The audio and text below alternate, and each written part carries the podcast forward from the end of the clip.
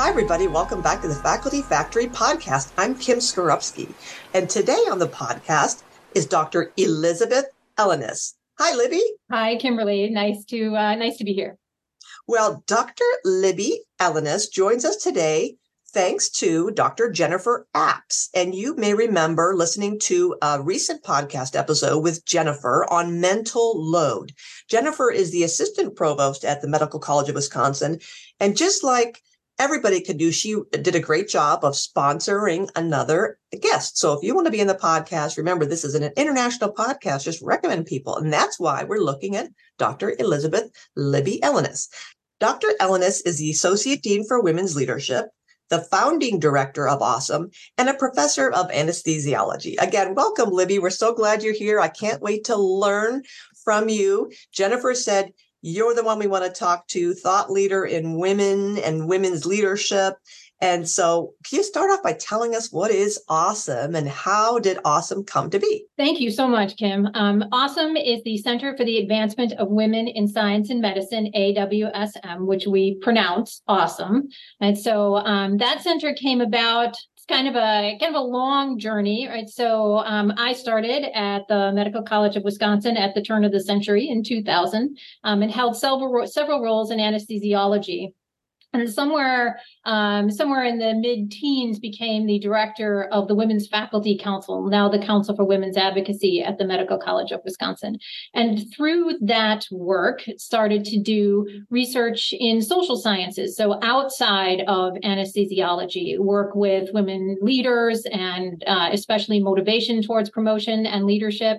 And then through that work got um, got associated with faculty affairs uh, went to ELAM, Executive Leadership in Academic Medicine. Uh, and then my ELAM project was to start a Center for Women's Leadership, which eventually became uh, the Center for the Advancement of Women in Science, in Science and Medicine. So um, I am thrilled to have my dream job, mm-hmm. um, which I credit to lots of different things, both our Dean, um, Joe Kerschner, and to the ELAM, ELAM uh, Fellowship this is a, another great example of how you just described a career starting off as an anesthesiologist. I'm betting you never envisioned when you were finishing up all your training and got your first faculty appointment that someday I'm going to be a dean for women. But it just mm-hmm. goes to show you that when you have when your your heart calls you some somewhere, and I mean, I could, maybe you could tell us a little bit about about how the interest in women's motivation and promotions popped in your head one day, but it's a great example of how when these just ideas pop, and if you and if we just kind of pause and take a moment to you know be curious i wonder why i keep thinking about this or why this interests me and then how that developed into an opportunity and probably talking to people and getting talking to your mentors or your peer mentors and that led you to elam and that led you to this you know awesome program and and here you are. So all started when? When can you remember, Libby, the time when you were like, I want to start doing social research on what motivates women to get promoted? How did that come up? I think uh, I think so. You know, I have always been interested in women, why women do things, why people think things about women. I mean, from back things I can think about in high school where, you know, my teachers would suggest that I wasn't going to continue to excel even in that, like even in that realm.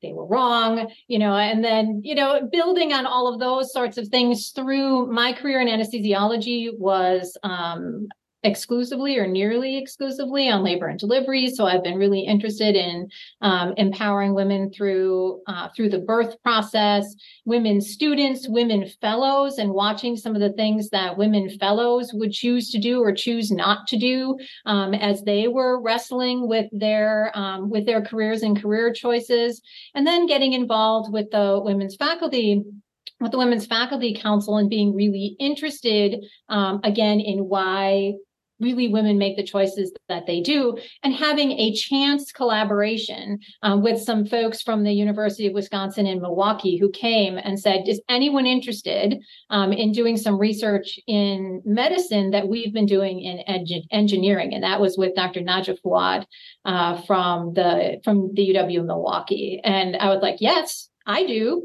you know, and so that started a collaboration that started the social science research bent. And I ended up getting a master's from their program in statistics and measurement and, you know, snowball. And here we are, right? You know, so much, uh, so much later. So uh, sometimes um, I certainly don't advocate saying yes to everything, but sometimes saying yes to the right thing will, you know, turn your career um, in a direction that turns out to be beneficial, uh, beneficial for you. I love that chance collaboration. But what what is that saying that um, fortune favors the prepared? Is it is fortune fortune favors the bold? Is the, the bold. Fortune the, favors the bold. And I was just thinking that chance collaboration, as you described it so humbly, wouldn't have happened if you weren't on the Women's Faculty Council. I mean, was mm-hmm. the, your involvement in Women's Faculty Council what led you to meeting these other folks, correct? That is correct. So how did you get on the Women's Faculty Council? I mean, did you were you running around going, "Hey, is there a faculty council? Hey, is there a Women's Faculty Council?" Or did you say we should start one? Or like, how did you get on that to that step? So uh, it's still today you apply to be on the Women's Faculty Council, and really at that point I was kind of a angry faculty member, you know, that was that was like rare, you know, about various things, you know, um uh, railing against the system yes, exactly. And so I um I applied uh t- I applied to them and did eventually get on, not the first try, but did get eventually get on the Women's Faculty Council and then became chair of the council. And then the folks from UWM came to the council um, and said, you know would you like to collaborate? And that's how we that's how we ended up there. Um, through the council i got involved in faculty affairs through faculty affairs i got involved with elam through elam i then did this. So it's you know it's a little bit of a lived in the house that jack built kind of thing. But that is such a great lesson. Thank you libby for sharing this. And you said two really great things i like talked about um, things that we all struggle with. You said you were an angry faculty member, and you also said that you didn't get on the council. So you had a nope. failure. So anger and failure, so anger and disappointment did not thwart you. In fact, it inspired you and lit that fire. You didn't give up. So what I'm trying to give a lesson here that you've just, you know, shared with all of us is that you sometimes when we feel this disgruntled dissatisfaction, this anger and the why are things the way they are?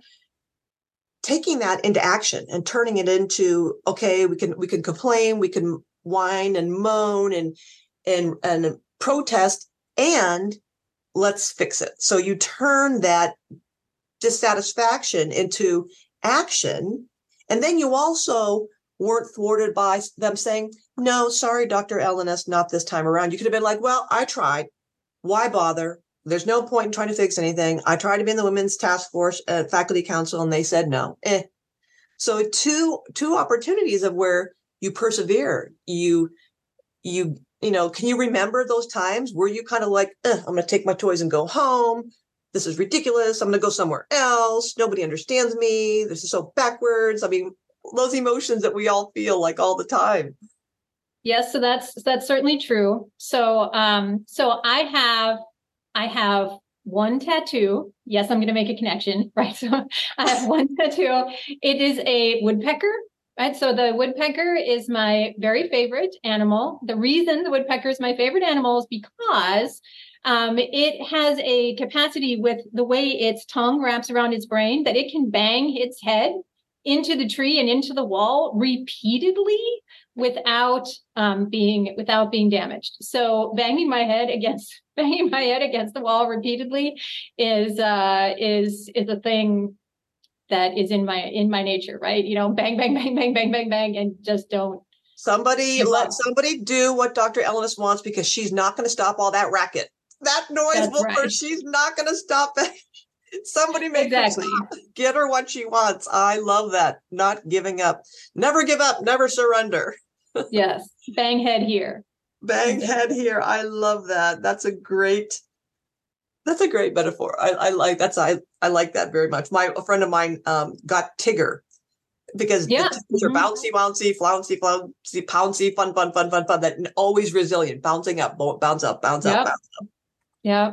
I love it. I love it. All right. So you you go from this this long-standing curious interest in women and why do people think the way they are you decide to get on women's faculty council you hook up with these uwm chance collaboration getting more data leads you to faculty affairs leads you to elam now you're in awesome tell us more about your project that you developed through um, elam this you know the mm-hmm. advancement of women in science and medicine and what does it do the Center for the Advancement of Women in Science and Medicine, um, its goal is to help MCW become a destination for women. Its the goal is to cultivate an inclusive and vibrant culture that supports everybody, right, to grow and thrive to leadership in the health sciences, right?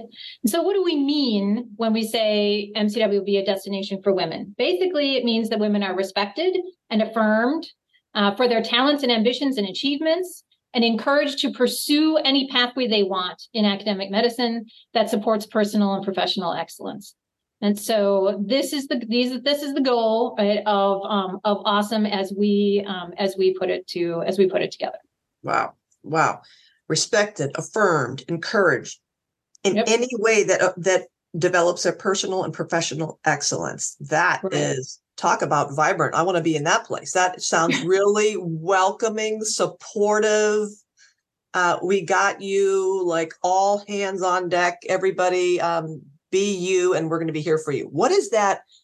Can you? I, I want to know what that looks like operationally. And I would love it if you could weave in some stories about the different pathways and journeys that women in awesome have chosen for their to you know idealize or realize their personal and professional excellence. Can you think of different like case studies or examples of to plant some seeds in our listeners? I would say that this is the goal. I would not say, right, that we have achieved this perfectly, you know, at MCW. So yeah. where we are great aspirational goal. right, right. So this is an aspirational goal, and this is where we're this is where we're going. So with Awesome, we do this. We try to accomplish this goal in two ways. Right? So one of those is through our Women's Leadership Learning Collaborative. So we call that the WLLC. So that's one of the things that we do. And that may be uh, kind of a place where we can go where we talk about some talk about some stories. The other way is to work on a culture that can build through um, can build this kind of place right? And that is with our I will, we will, MCW um, will goals. Um, so perhaps um, we could start with the WLLC because that'll get us towards some of those stories that you're talking about.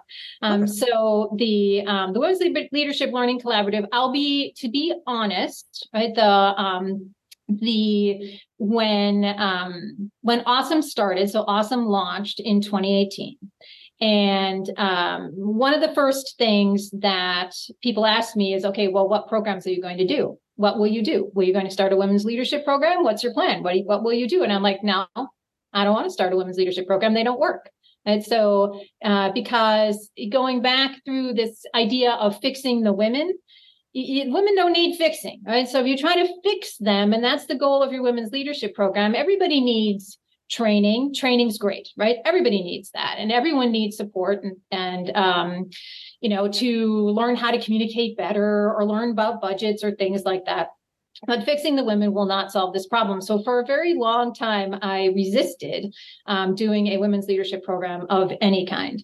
Um, but then I sort of realized two things. So, like, one, uh, a lot of people see a women's leadership program as um, kind of a flagship for the institution. And they want that and so it's something that is good like public relations. So that's great. But i was only going to do it uh, awesome was only going to do it if we could elevate it beyond fixing the women.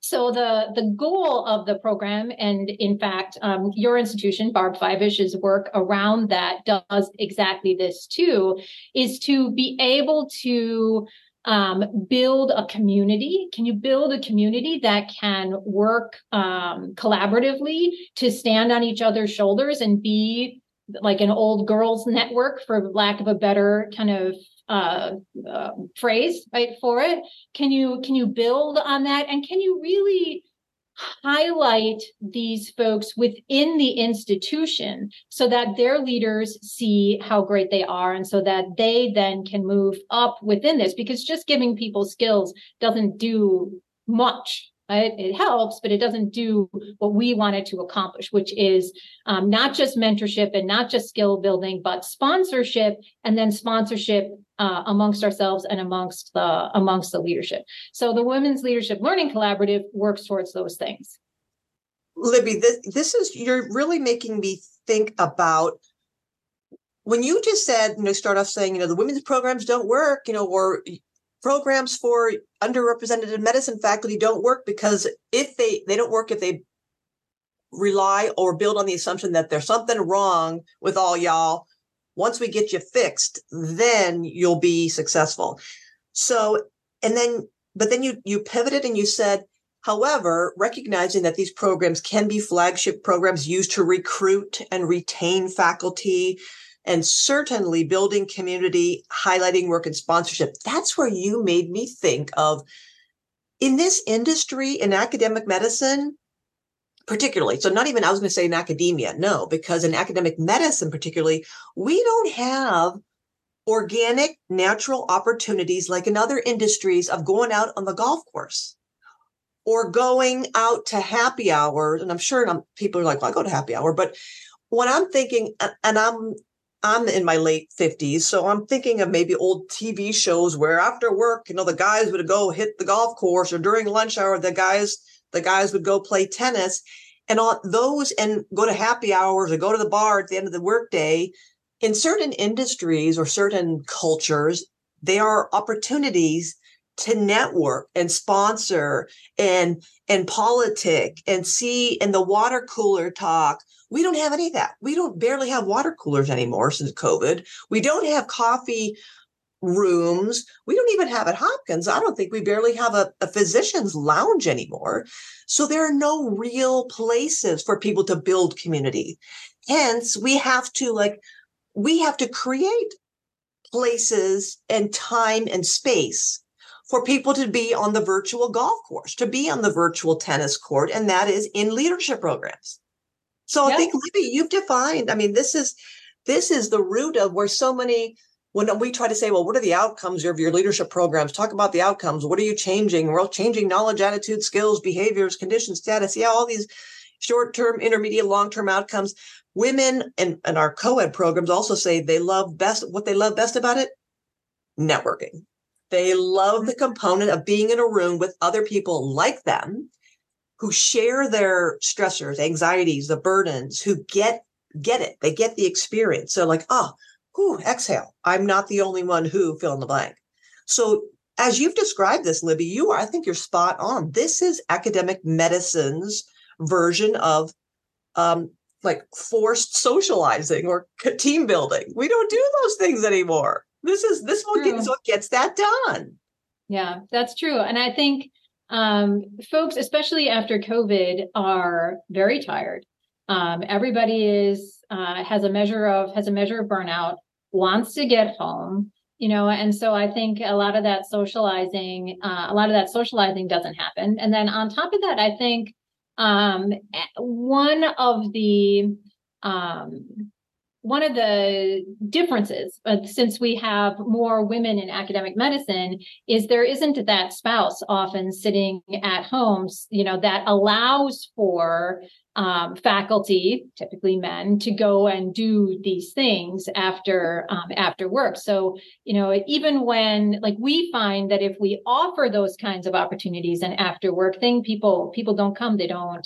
Um, they don't want that. So you have to have some. You have to have some. You have to have some structure. So um, our uh, we do a lot of things virtually. Um, our Women's Leadership Learning Collaborative, though, is in person um, and is um, is uh, we have to have a letter from their um, from their sponsor saying that they will give them the time um, so that they can um, so that they can attend. Right, so that that's been that's been very that's been very important um, for the collaboration piece that you're speaking of. So what what happens at the LLC? So how what is the regularity? What is the duration of a session? What kinds of content? And then those different like what stories do you hear from the participants? Right. So um so we um we launched our pilot in February of 2020 And so you can imagine what then happened to what happened to our pilot, right? So in March of 2020, there was uh, there was COVID, and so our pilot went um, actually two years uh, because folks were really looking for um, we're, we're looking for opportunities. Uh, we fell back during COVID when the virtual world to having a sort of one way um, kind of piece and saw that folks are really looking for collaboration. Um, we could also see that we weren't achieving um, weren't achieving the goal of visibility uh, within within their department. Um, so we are launching actually our first full cohort started in January of this um, of this year, and so we're really uh, looking forward to seeing how they're going to uh, how they're going to work. We are focused a lot on um, building work into people's why. And so, why are you here? Why do you want to be here? Why do you want to lead? And how could leadership be different uh, for you?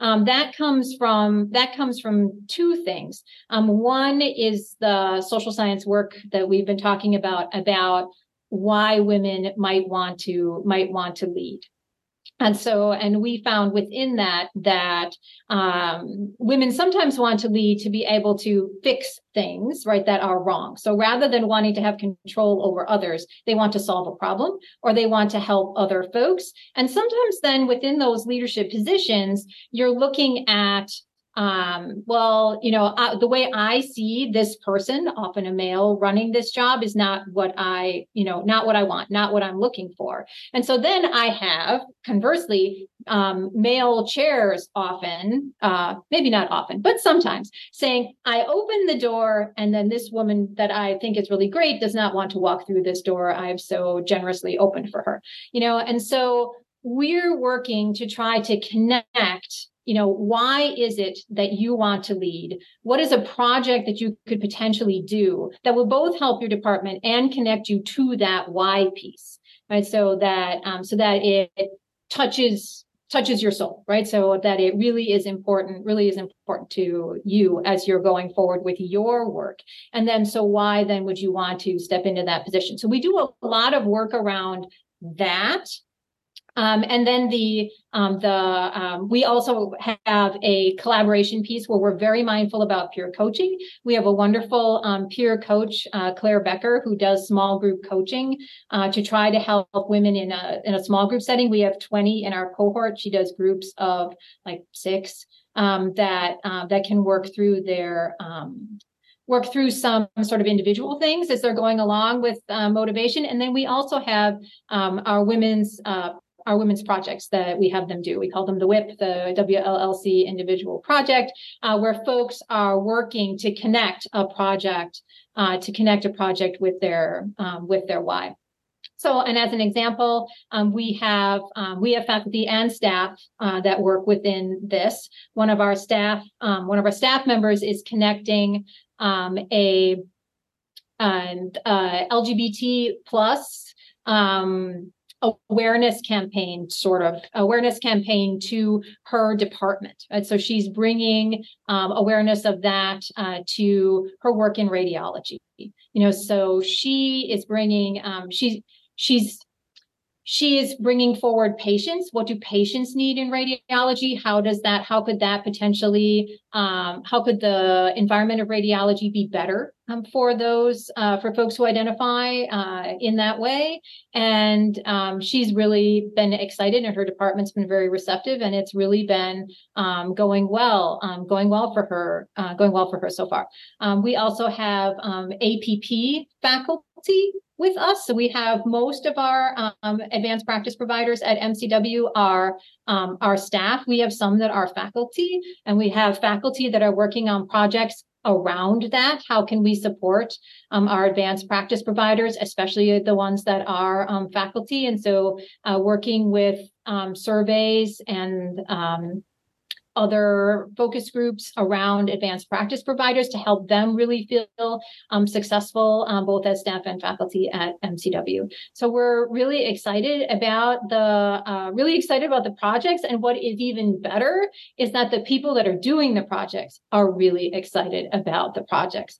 I, you know, said at the beginning, like if this project is busy work, we've failed You know, we want this project to really be meaningful um, to you and your work. We will hear more about them at our um, at our end of year celebration um, in October. So we're we're really looking forward to seeing what um, what everyone has done.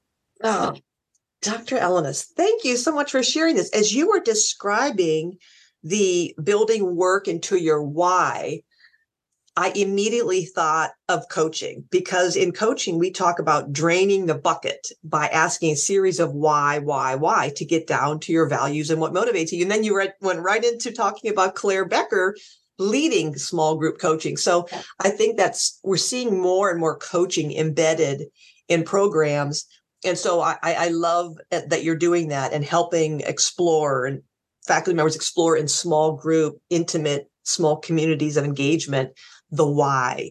And that gets me to my question to you, Libby. I'm wondering so, you know, when you and I both talked to early career faculty, I, I shouldn't qualify early, maybe mid career, any faculty members, when they have ideas, you know, like you described early on in your career, you know, you had this burning desire to understand why people think the way they think, or, you know, I had this desire to do a podcast.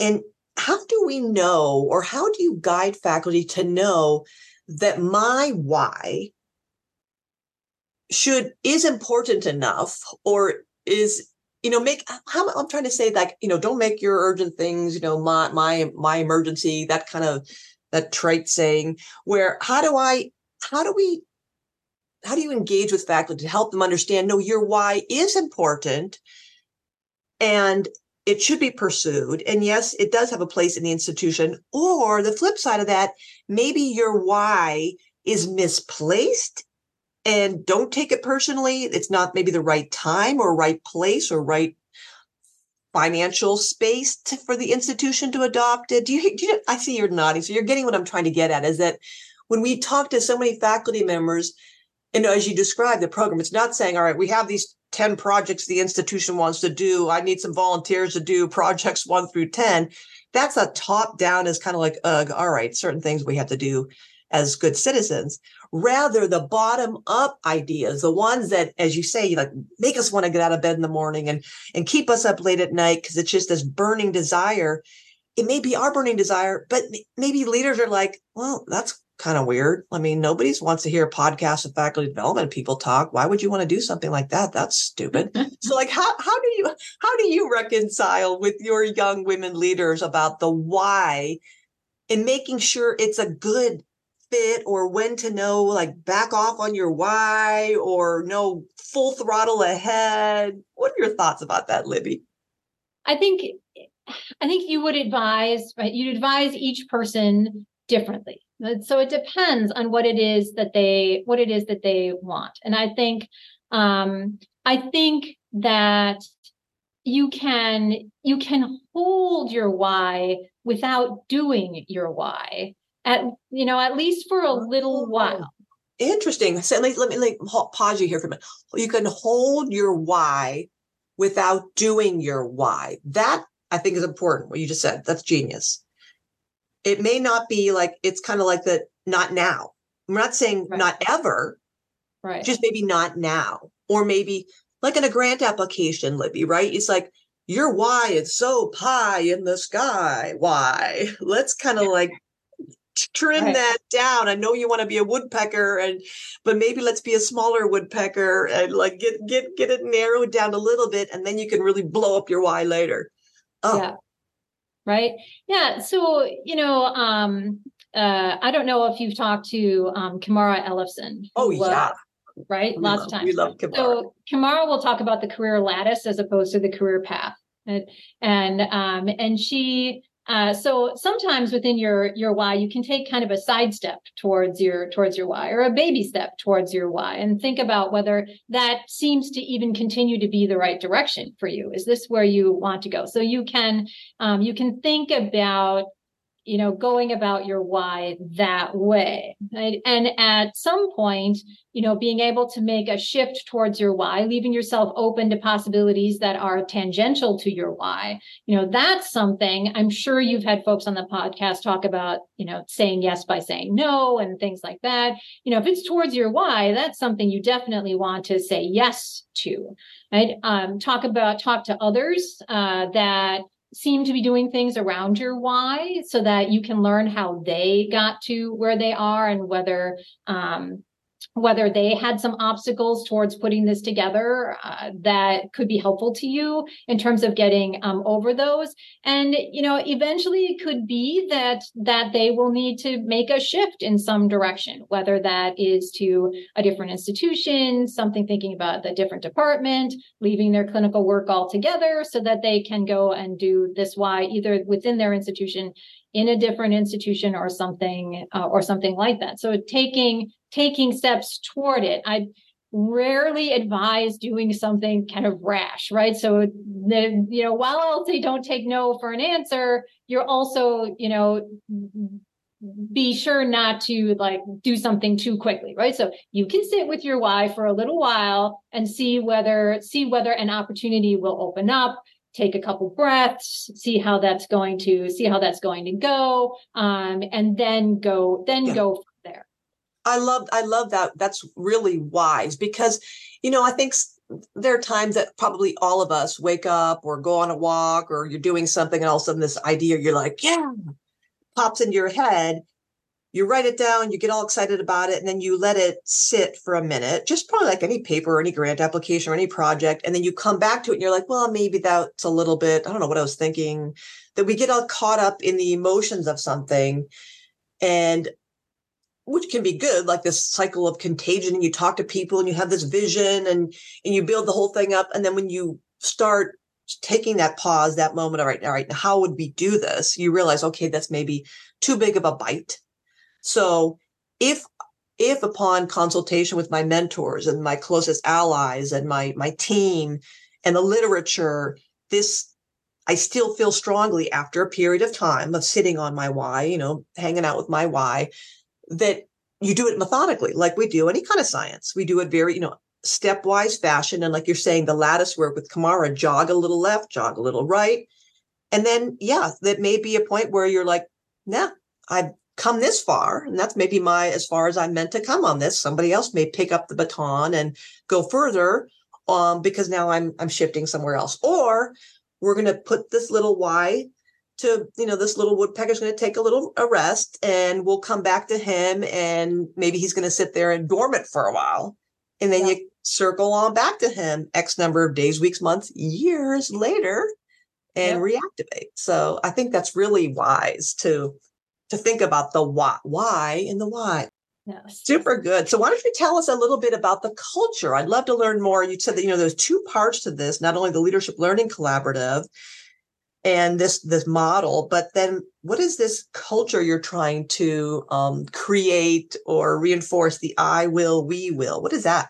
As i said we have two um, two arms right of the things we do at AWSM. One is the women's leadership um, learning collaborative and the other one is our i will initiatives which are culture initiatives working towards building a culture where everyone can uh, everyone can thrive at mcw AWSM believes, right, that there are enculturated gender norms, right, that keep men, usually white men, in decision making roles in academic medicine. And this limits the growth potential, especially in leadership opportunities uh, for women, faculty, staff, uh, and learners. And there are several components of that. One is an internalized bias that everyone comes to MCW with other things like the hierarchy of academic medicine, the, kind of meritocracy of academic medicine and the way that it thinks, even including things like its 24 7 on culture and the way it thinks about that. Um, and then um, things like um, uh, gender harassment within the within this space, which is well documented in a lot of different things by, you know, from articles by Reshma Jagsi through the AAMC's work on gender harassment. So you've got all these pieces kind of coming together, and the I Will initiatives work on uh, work on those. And so um, because Yeah, I think it's really important to illuminate the problem. We've done a lot of illuminating the problem. Solutions are really difficult. And mm. so we're trying to work on those through our I Will initiatives, which asks each person um, to make a pledge to work towards a better environment for everyone. So we have our I Will initiatives, um, our We Will initiatives, which work at the department level, and then our MCW Will initiatives, which work at our institutional level. So, and I can give you two examples um, from the I Will initiatives. And so, uh, one thing that I talked about uh, that we think is still a problem in academic medicine is this internalized bias that we um, that we come with. So, our I Will uh, program for this year is on broadening gender norms and how we think um, about gender within academic medicine. So, and as examples of things, um, you can think about everything from things related to um, LGBT uh, plus work. So, how we present as people in academic medicine and what that means in clinical medicine. So, thinking about that through, um, I know that um, Jennifer Apps talked about mental load and how do though how does that differ by gender? Right? It tends to fall the mental load of a lot of things falls towards women. So we have a pledge around um, mental load. In between those two things, or in between some of those things, are things like non-promotable tasks. How do how do women get assigned different sorts of tasks in academic medicine. And so um, I can give you an example there is uh, when I was a faculty member, um, we had uh, four different people that were working on the schedules for anesthesiology. Working on a schedule never gets on your CV, not ever. It is a non-promotable task. It is a huge, like, emotional drain. I can remember trying to cover Christmas on labor and delivery, you know, and it um, all four people were women you know that had taken had taken this task so enculturated gender norms are what we're working on um, are what we're working on this year um, it's our i will um, 3.0 uh, 3.0 pledge mm-hmm.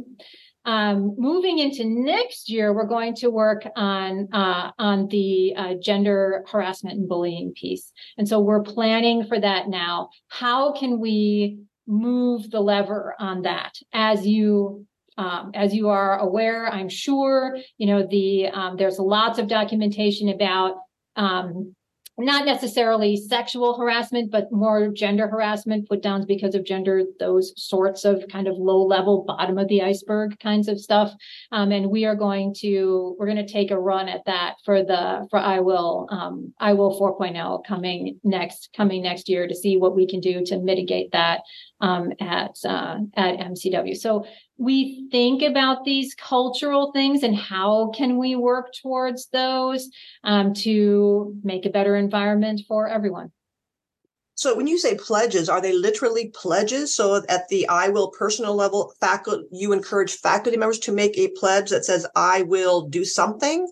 Yep and the same thing, the department level, we will do something. And then the university, we are a university that MCW will. Yep. And so, for example, um, MCW, MCW will um, maybe not the the topic for the MCW will pledge right now is um, salary transparency. Um, so we are not a public institution; we're a private institution. Um, so public institutions have to publish their salaries, right? At least in part. Um, and so um, with a private institution, we are working on ways to make our uh, make our salary um, more salary, salaries themselves more transparent. MCW has done a lot of work on um, making salary equitable making salary um, transparent, however, is not something that we do um, terribly well, and so we are we're working on that as part of our MCW will um, pledge for a couple of years now running. It's been it's been a process trying to work with trying to work with that. Wow, and and the how you measure success are is it something like the United Way thermometer where everyone there's some kind of dashboard where you know if you're meeting targets and goals. Is there some celebration where where there's a unifying not only the pledges but then a celebration of we did it. And this is how we're going to make sure we monitor and keep doing it. Like how, how what is the vibe there in terms that of like is a yeah you know um that is a that is a really good that's a really good question. So our um in our first um in our first campaign when we first worked with it we were looking for um to get um, enough folks to meet uh, early adopters, right? So our early adopters, as you're thinking about adopting a technology, and how can you think about getting like 10 or 12 percent of the faculty to adopt um, to adopt a pledge? And we did have a kind of thermometer um, to uh, to try to to try to achieve that. Um, it has been a bit more difficult um, to uh, have that kind of engagement as we're going forward. I think again, folks are you know tired working with COVID, all of those sorts of things, which is why our I Will 4.0 is kind of going to move towards working with departments. Mm-hmm. One of the things that's been really interesting uh, regarding the feedback that we've had about the campaigns is well, you know, myself working alone making an i will pledge no matter what it is that i do you know i can't do it i can't do it by myself. So um, to try to work with departments in the uh, moving towards more of a we will uh, we will work. So um, we do um, work on scales, right, in that social science work to see if people feel a bit more empowered. Um, we have engagement surveys that we look at to see if if um, folks are feeling um, more engaged or better around um, around our environment. And then, you know, there's count data, you know, to see how many departments school engage um, in different um, in different things. So we have a number of different sources that we that we look at um, that we look at for that. well, um, I, I, can imagine this. This sounds so fun, Libby. I'm thinking of back again olden days when when centers or departments or divisions or floors in a building would compete on the like fitness things or how many when those apps those no not the apps the um those step things yep. how many steps you know, they, people would wear those things. I forget what they're called, but when those first came out, oh, let's how many steps are you getting, or how much water you're drinking, or getting rid of the vending machine candy bars. I mean, all those kind of initiatives where people compete, but it's a lot easier to say, I want to be healthy in in my um, department if everybody else is we, because it's hard if I'm going to say I'm going to not eat candy bars if in my kitchenette in the hallway it's chock yes. full of junk food. So rather let hey, let's all do it together. Let's all go for a walk around the the park and we're competing against, you know, department XYZ. And so that does make building community there's secondary benefits of that of you know that you you get to know people you build the team you feel like you're not alone and that generates some excitement enthusiasm and celebration because we do so little i think celebrating in academic medicine everything is just so especially on the heels of pandemic so yeah. dark and you know stressed and pressurized so i can envision the um, will 4.0 and everybody rallying together on something honestly, like with integrity, like voting on something and um, really getting everybody engaged and then having celebratory events that would kind of generate that and that enthusiasm and kind of make it circular. I think it's super fun. Yes. And I think it is so it is so critical is what I um, see happening sometimes, and I I I don't think it, this is just MCW, is that you know, leadership wants things to be better. They want to do better. Leadership will promote something as a solution to a problem. And then you can promote the solution all you want. But if um, if folks don't want that as right. the solution, then they won't adopt that, no matter what it is or how much leadership support you have. So leadership support is really important because if you don't have leadership support, leadership support, you're done. But you know, it's not enough to have leadership support. So going into the different departments is definitely part of what we're thinking about because you need the department to say, yes, this is a problem. And yes, this is how we want to solve this problem. Uh, because then you can go and say, okay, well, we're going to have a cup of coffee conversation. You said you wanted it, you know? Right. So here it is, you know, that uh, because that's what, that's how you wanted to, you wanted to solve, right? So I think um, I think that's so I think that's so important. So you're getting exactly to it, right? That if you do it, if you do it together as opposed to the solution um, suggested for you or worse imposed upon you, then mm-hmm. you know it, you won't you won't be as receptive. You won't be as receptive to it, and the problem won't change. Right, right. You're, you're making me think, Libby. Also, I was just talking to somebody who she was so frustrated because despite her best intentions in the operating room of trying to come up with a better process of preparing for the certain procedure. She said, I can do anything I want and have the system. But when I come into the surgery the next day, I have to reinvent it because it's not systematized. It's not adopted by the culture there that my mm-hmm. team knows that this is the way I want to work. But if I don't have someone the next day is not my same team member, the checklist doesn't make sense. I'm reinventing the wheel and re-educating every time. And it's maddening. So that's the example of, I think, you know, a corollary to that. It's, yeah, it's one thing to have a personal desire, a personal why, but unless it can be connected to a bigger why, and then you can sell the why together, it's, it, it leads to that burnout. It leads to that frustration of like, are you kidding me? Why do I bother trying to do this? It's impo- I take one step forward and two steps back. I'm the woodpecker, and it's not. But I'm not getting any traction here. I'm trying to peck yes. into something like steel. yes, exactly. That's that's exactly that's exactly the case. Right. So how can you build consensus? How mm. can you uh, either if it's your why, how can you speak to something in a way that makes sense to other people and doesn't just make sense to you. Show them why it's also their why right?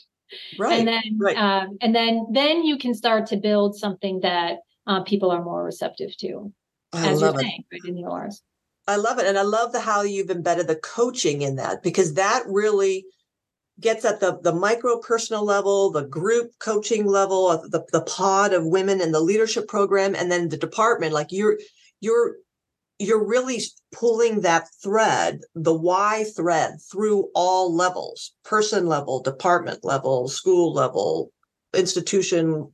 That's how we do things. So, I mean, I like how you really have that theme through everything you do at MCW. Fantastic work.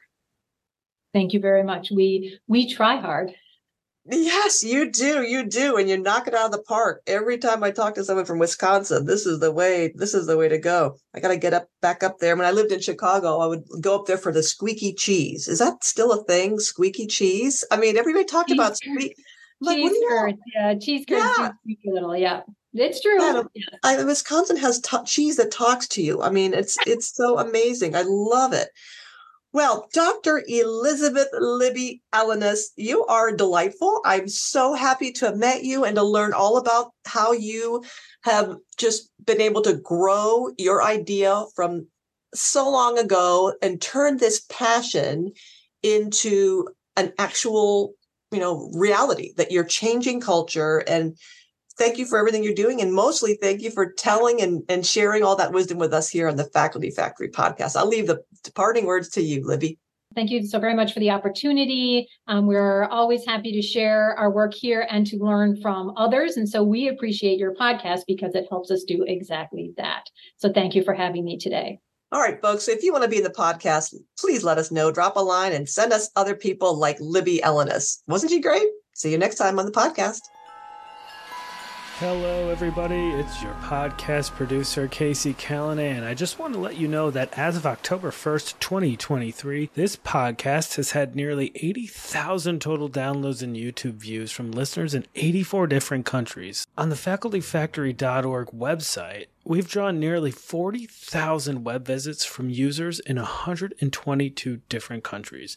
This is truly an international platform, and we'd love to invite you to be a guest on our show. Our host, Dr. Kimberly Skarupski, makes the experience very engaging, relaxing, and quite frankly, she makes it fun. As producer, I'll make the edits if you need it, so there's really no pressure on you, and we can make edits to your interview on the back end if you'd like us to. We just want to hear from different faculty around the world so we can all learn from each other. Please reach out if you'd like to be a guest or to nominate someone in our academic medicine community that you think would be a great guest for us to hear from. You can visit the Contact Us page on facultyfactory.org, or you can contact Dr. Skarupski directly at kskarupski at jhmi.edu. Thanks for tuning in to Faculty Factory Podcast. The mission of the Faculty Factory is to build and support a community of leaders in faculty development who share tools, resources, wisdom, and encouragement in service to our faculty members, schools, and institutions. We encourage you to go to facultyfactory.org to find out more. Get in touch with me, ask me any questions. Maybe you want to be interviewed on the podcast. Thanks for tuning in to Faculty Factory Podcast. We'll see you next time. The Faculty Factory podcast and website is sponsored by the Johns Hopkins University School of Medicine Office of Faculty. For more information, Visit facultyfactory.org.